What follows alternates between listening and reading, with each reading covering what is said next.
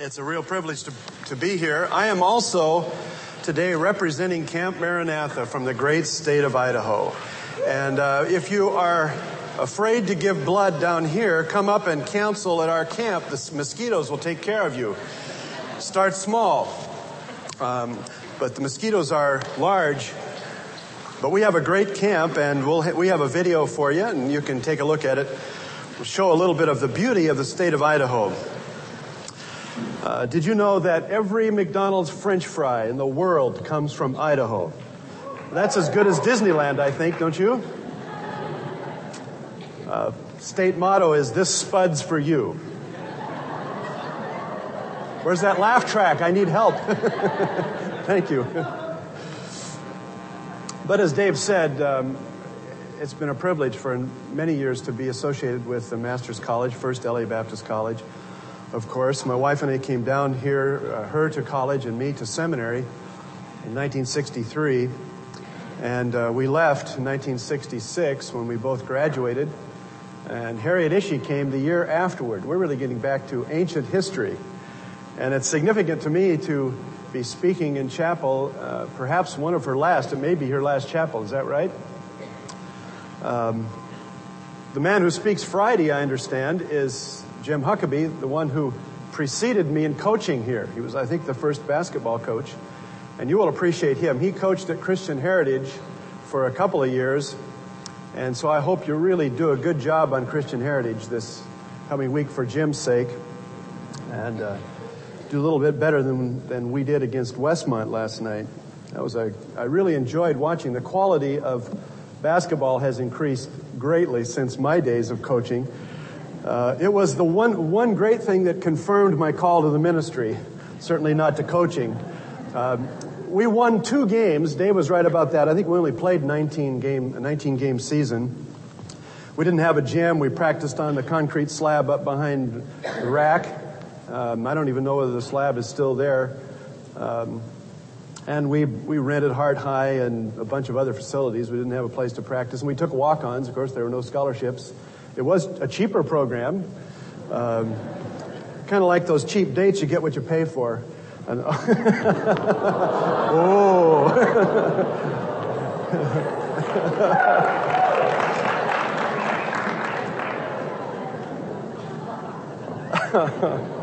I don't know. That came up twice, so Dave, it must be on Dave's mind. I, I don't. Um,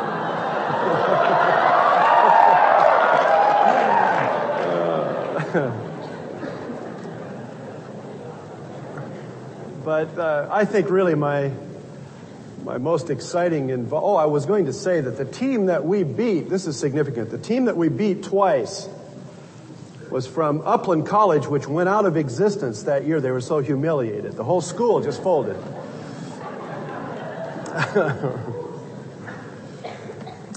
But I think the, my most exciting involvement with the college and there have been many uh, through the years I was here the day that uh, we achieved accreditation that was really an exciting time for us. The last time I spoke in chapel was the day that we called Dr. MacArthur to be president. And that was an exciting day. I was so excited about the vote that I'd forgotten that I was supposed to speak in chapel. But uh, we praise the Lord for all that has happened since that day. And as I started to say, perhaps the, the greatest to me is that my two sons, David and Paul, have uh, come to the college and it's, been, it's a real privilege to be identified with them. Uh,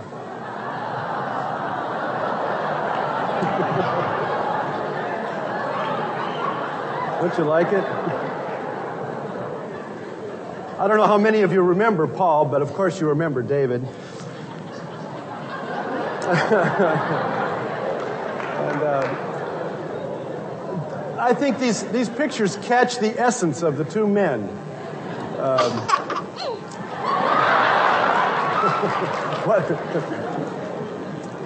I'm getting gun shy now, you know, you never know what these guys will put up behind you. Um, but uh, the thing about being a father is that if you notice that sometimes we behave strangely toward you, treat you like children, uh, don't give you the slack that you deserve, um, it's because we still think of you like this. We think of you in some kind of a freeze frame from the background, from our memory. And uh, those are good memories. We like to remember the times when we were so fulfilled in having the children in the home. And uh, it's difficult for us to make the transition from uh, childhood to adulthood for you. If you think it's tough for you, it's tough for us too. And as hard as I try to change, uh, and the, the last year or two, I think I've been able to make that transition with respect to my sons, uh, to see them as men, but there's still times when I see them just like those pictures. There's real value in memories. In fact, I think God has uh, given us memories for a great purpose. And the scripture is full of exhortations to remember, to think back over your past experiences, to use your past as a means of uh, consecrating your lives to the Lord further. In fact, um, maybe many of you this past year have been exposed to one of Dr. MacArthur's messages on leadership. I know he talked to the board and shared some of this, this with us. And uh, one of the signs of a deteriorating organization is the stopping of tribal stories, of reminiscing. And it is important to have a homecoming, to have the old grads come back, to remember the past, to remember what God has done, uh, to look at significant events, both in the history of the college and in the history of our own lives, uh, to help us to chart our course. The past is an important element in our future. There's no question about it, and in our present. The church has powerful ties to the past. Uh, the greatest of which, scripturally, is the communion, the Lord's Supper.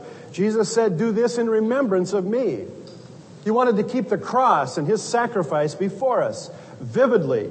And so he gave us that beautiful, simple uh, ordinance to remember him. And you can think of many scriptures to, uh, that bring out the theme of memory.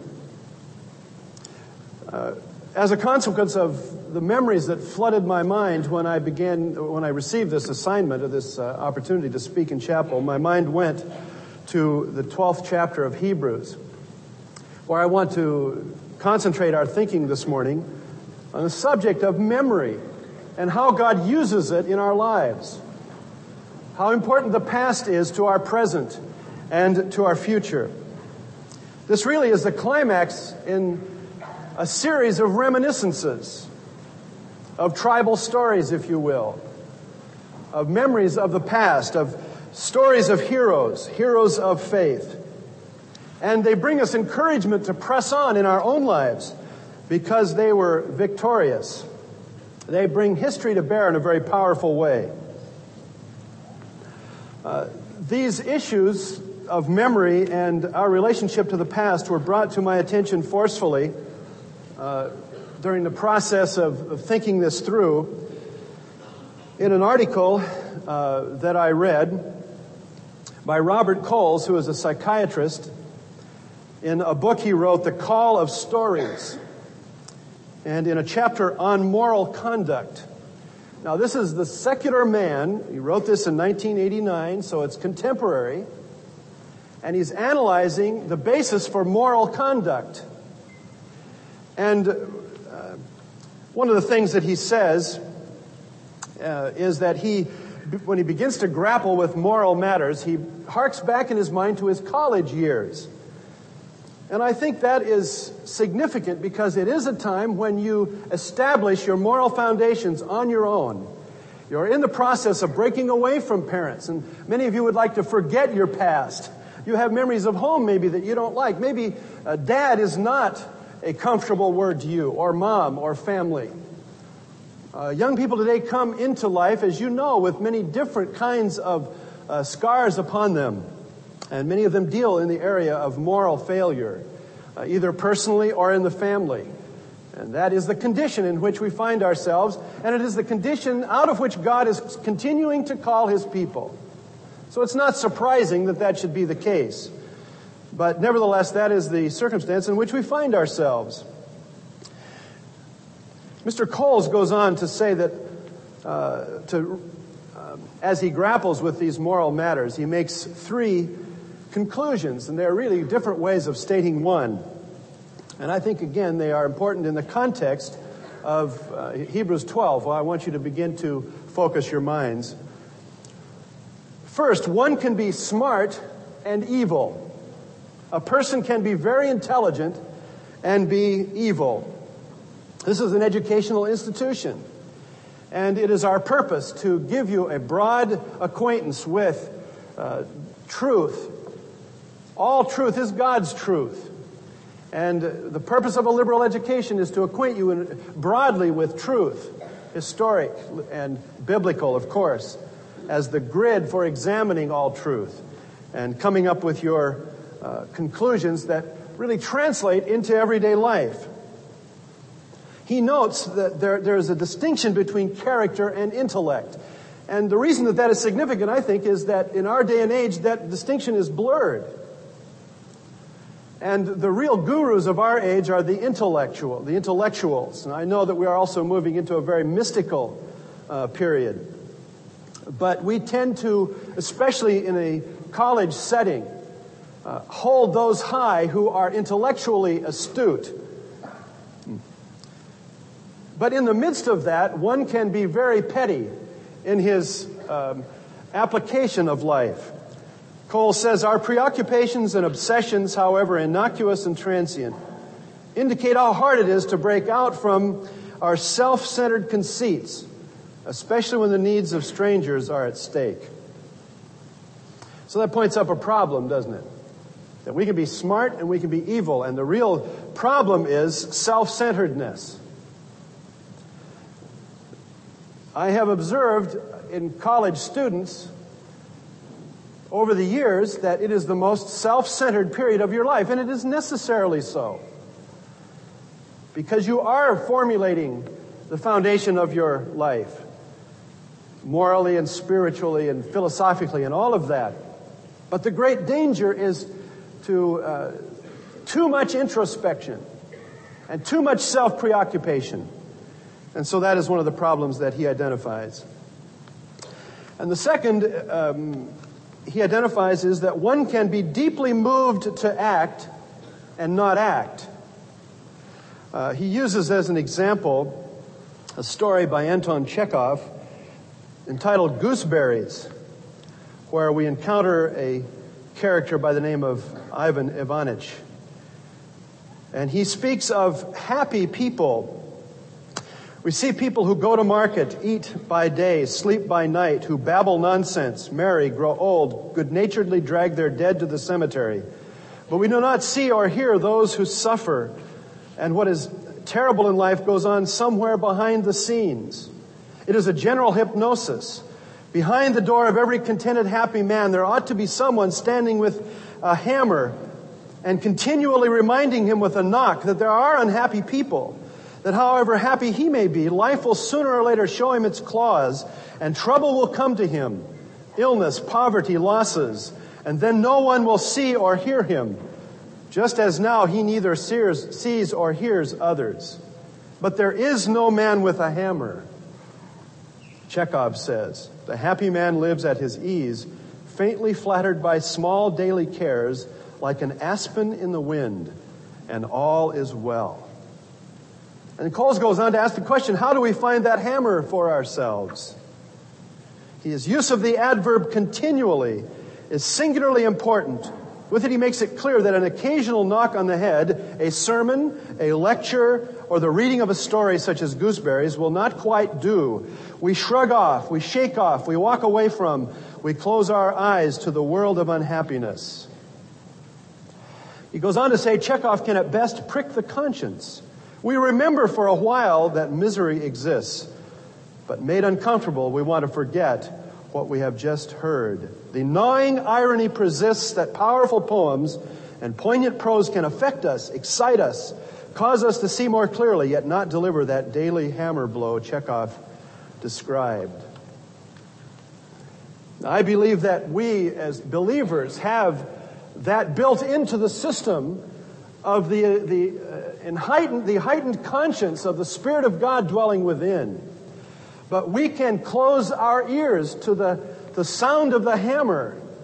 We can become so used to hearing the sermons, uh, so uh, conditioned to being excited momentarily and doing nothing that it can be a detriment instead of an encouragement to continually do what God has called us to do. It is one of my great fears for the community of a Christian college.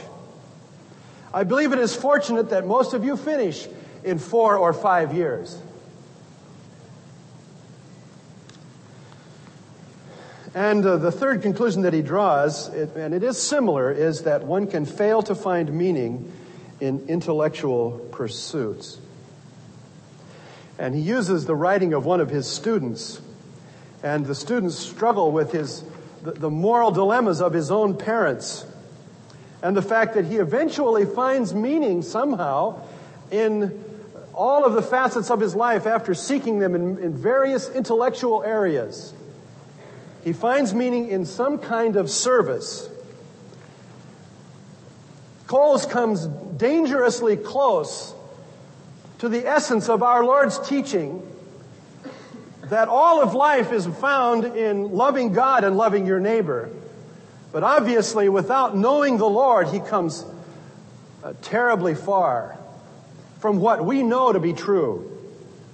But because we live in this century, in this decade, in this country, we are subject to the very same pressures that bring about his conclusions.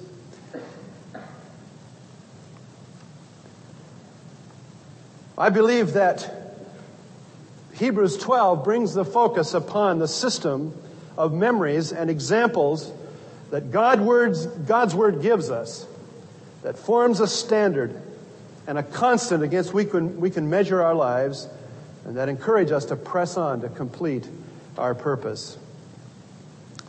Listen to the two verses, you know them well. Therefore we also, since we are surrounded by so great a cloud of witnesses, let us lay aside every weight and the sin which so easily ensnares us, and let us run with endurance the race that is set before us, looking unto Jesus, the author and finisher of our faith, who for the joy that was set before him endured the cross, despising the shame, and has sat down at the right hand of the throne of God. Listen to the encouragement here of all of those who have come before you. Who are they? Well, it doesn't take a Phi Beta Kappa or a THD to know that he's talking about the great 11th chapter and all of those people, those heroes of faith as we call them.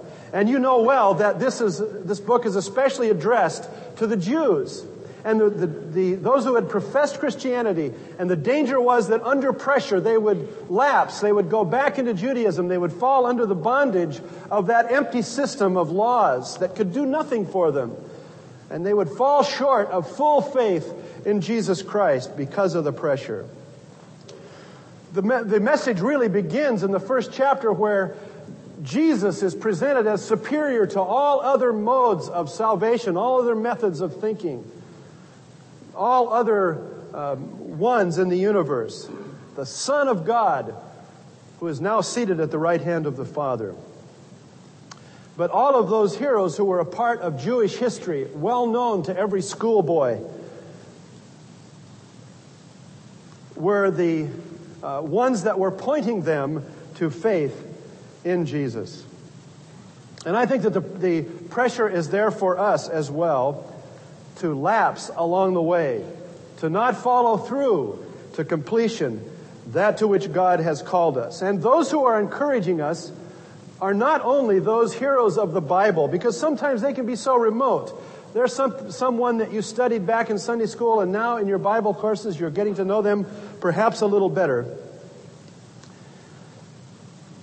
But there are others that join them that we need to think about just briefly. And I want to say also that these who are encouraging us are not spectators. They are participants. The whole game of Christianity, if you will, is a participation sport. Is for everyone. There are no spectators.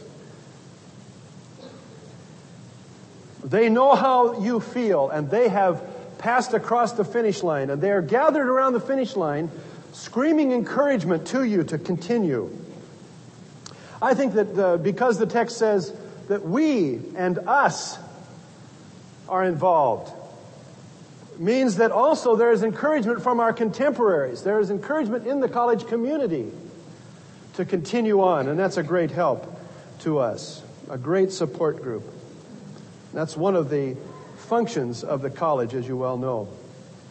I was thinking the other day, and in the line of talking about some of the more contemporary heroes of faith, faith let me reminisce a little bit about the college. It occurred to me that I think I have met or know uh, everyone who has had a building named after them here. It tells how young our college is, right? Um, I remember that in 1964, the whole college uh, student body and faculty, the whole college family gathered on a pad that was prepared for the building of Hotchkiss Hall. And we held hands in a circle. It would make a lot bigger circle today. And we prayed about the, the building of that building. And Herbert Hotchkiss was there. Dr. Hotchkiss was there. He was a, a magnificent character, a typical eccentric college professor. I mean, they're, they're all a little eccentric, aren't they? It just goes with the territory. And uh, he was an ecologist before his time. He loved to stand. You could, I can still picture him standing, hands clasped behind him, just looking up and enjoying one of the great California live oaks. And in those days, uh, they weren't as regulated, and if we cut one down, we had to deal with Dr. Hotchkiss. He was also the last of the Victorians. He called himself that. He thought the worst mistake we ever made in this country was giving women the vote. I've heard a rumor that Dr. MacArthur believes that, but I can't substantiate it.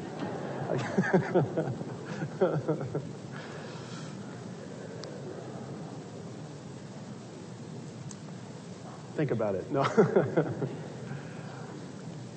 but Dr. Hotchkiss was a great man of God and a man who was able to stand uh, for the truth. He knew the Scofield Bible backwards and forwards and uh, was a great teacher. And he is part of the history of this college. One of the greatest stories he tells is of standing up to the Ku Klux Klan in his church back in uh, New York State. You'll have to ask his son John about stories about his dad. But when he was he was quite old and and uh, it was difficult for him to teach in the years that I was here, and he was so committed that he would study standing up so he wouldn't fall asleep. Uh, I'm afraid that we students didn't have nearly the diligence that he did, even later in his life. As David mentioned, we lived in, in King Hall for a while. Marchant King uh, was a professor in the seminary here uh, for many years, and uh, he taught out of a wheelchair. And we used to mimic him sitting and strumming the spokes of his wheelchair. Uh, and he would pound on the side of it to make a point. But a great man of God whose crystal clear blue eyes could look right through you. And uh, the white mane of hair, you see the picture if you ever stop to look, that doesn't do justice to the presence of the man. In a wheelchair, he stood tall for the testimony of God and of the Lord Jesus Christ. Uh,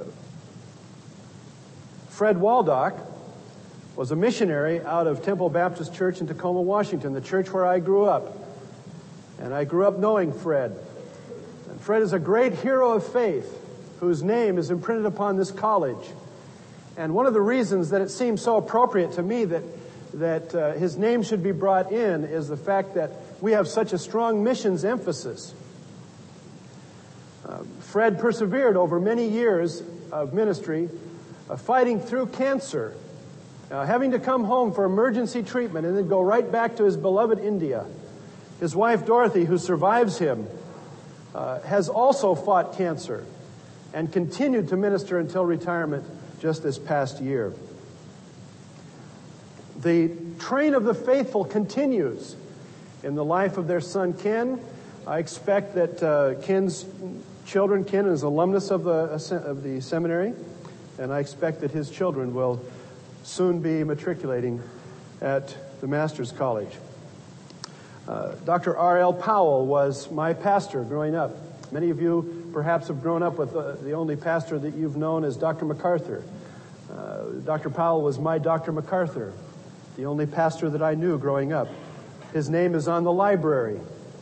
And you, you don't have any acquaintance with him. You don't know anything about him, but he was a great Southern orator and a great man of God who put his imprint on this school and saw to it that many came and uh, came to classes here.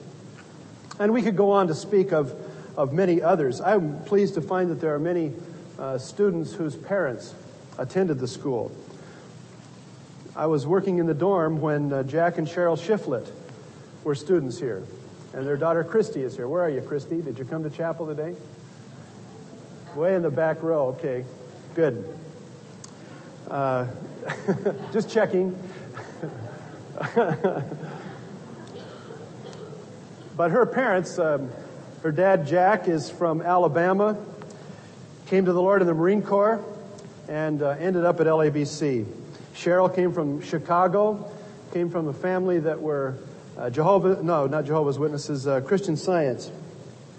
They met, and married, went to seminary, and are now on the mission field in Spain. Uh, Kristen Haas is here. I won't have her raise her hand, uh, but her folks, Quentin and Claudia, are old friends of ours, went to school here. I was surprised to find that my son Paul was rooming with a guy by the name of Mark Tatlock. Uh, his dad was one of my basketball players when I coached.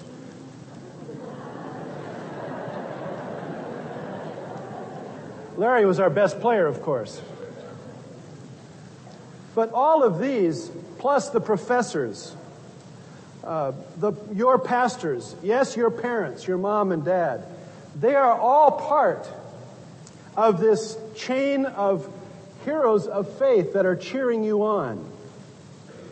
Uh, they, they form the hammer knock in the back of your head when you contemplate doing something that is ungodly undisciplined, or out of the realm of God's will for your life.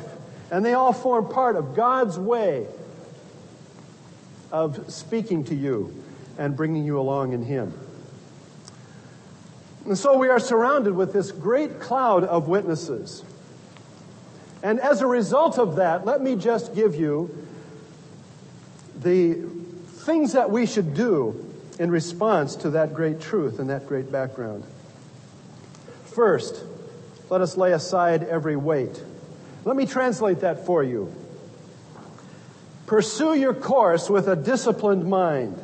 Don't break concentration. Stick to the plan that God has for you. Don't allow yourself to be distracted on your ra- in your race. I believe that you can be distracted by many, many trivial pursuits. As a generation, you have more choices than any generation in previous history. And uh, as a result, it is very possible for you to ab- abuse the freedom that you have. And I believe more than any other generation of Christians, you are tested by the choices that you make. The opportunity and the call to deny self is greater to your generation than any generation in the past as I see it. And so let me encourage you to pursue that which is uh, godly and counts for eternity. Don't have any trivial aspirations. You can be sidetracked into things that merely make money. And you have heard many times from this pulpit the danger of materialism. And I'm sure that uh, you're probably tired of it. But it is a danger. It is a great challenge to uh, deny yourself all that you could possibly have. Purposely limit yourselves in all the things that you could have for the cause of Christ. I think that there is a great danger as well for you because of uh, your idealism. No one is more idealistic than a Christian college student. And as you go through your process of education, you will find that people will disappoint you. And that even these uh, heroes of faith that you know, family and friends and your support group, will not be able to ultimately meet your needs. And there is a great danger that you will lapse into cynicism or bitterness. In the context of Hebrews 12, Esau comes up. And he is one who was uh, siphoned off into bitterness. He is one who sold his birthright for a pot of beans. Don't allow yourself to be distracted. When someone is going to run a race, of course, they slough off all of those things that are excess. There may even be good things. Personally, I believe that the affluence can be, that we have can be used to great advantage. It's not a matter that money is evil, but of course it is the stewardship of that money and the stewardship of those resources. And you have more than anyone before you. I am just, my mind is blown by the technological advances in every area and the ease with which you handle them. Um, just your ability to uh, handle computers and uh, all of the electronic equipment and Nintendo and all of those things that were totally unheard of a few years ago. And yet those things have great potential for the cause of Christ. And the, the, the, challenge is to use them and to creatively plug them in and to not allow those technological advances to slough you off into lesser pursuits, but to use them for the cause of Christ. Secondly, not only lay aside every weight, everything that would deter you, but the sin which so easily ensnares us, sins that so easily entangles us or surrounds us the language says.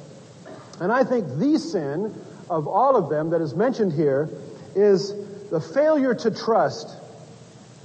Obviously, the context is a life of faith, a, a life that continues to live in utter dependence upon the Lord.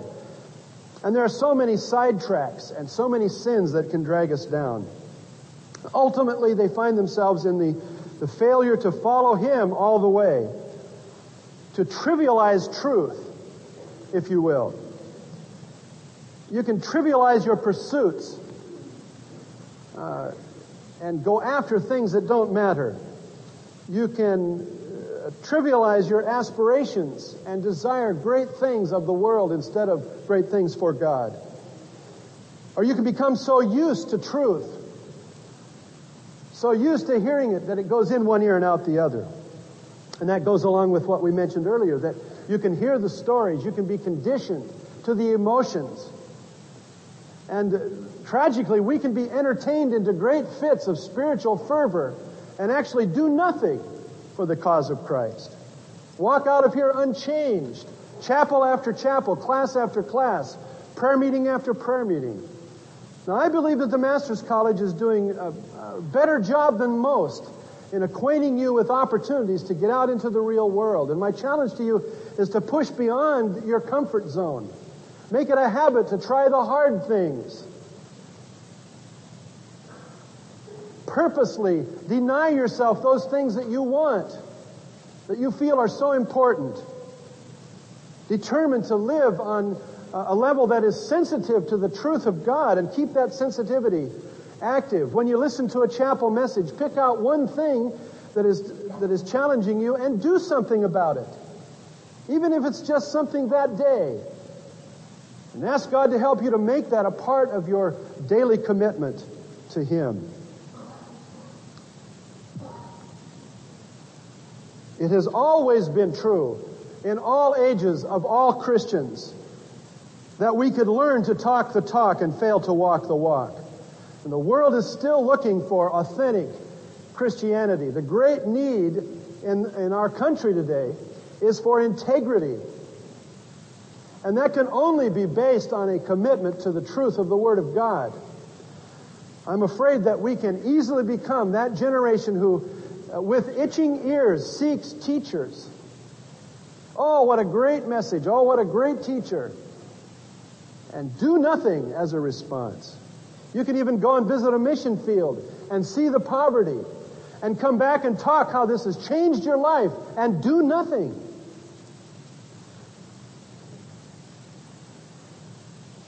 The thing that disturbs me the most in all of this chain of events, one generation to the next to the next, passing the torch of the, of the cause of Christ. The thing that concerns me most for you is that when you leave, you will face the test of life without this particular support group, without the Bible studies, without the chapels, without the emotion, without the encouragement, and fall flat on your face. Not continue in those things.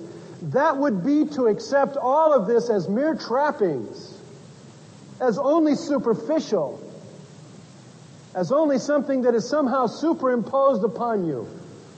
Unless it gets down into the heart and the fabric of your soul. Somewhere along the line, those little compromises, those small choices, those turning points will change you and cause you to miss out on all that God has for you. And my third challenge to you is to finish strong.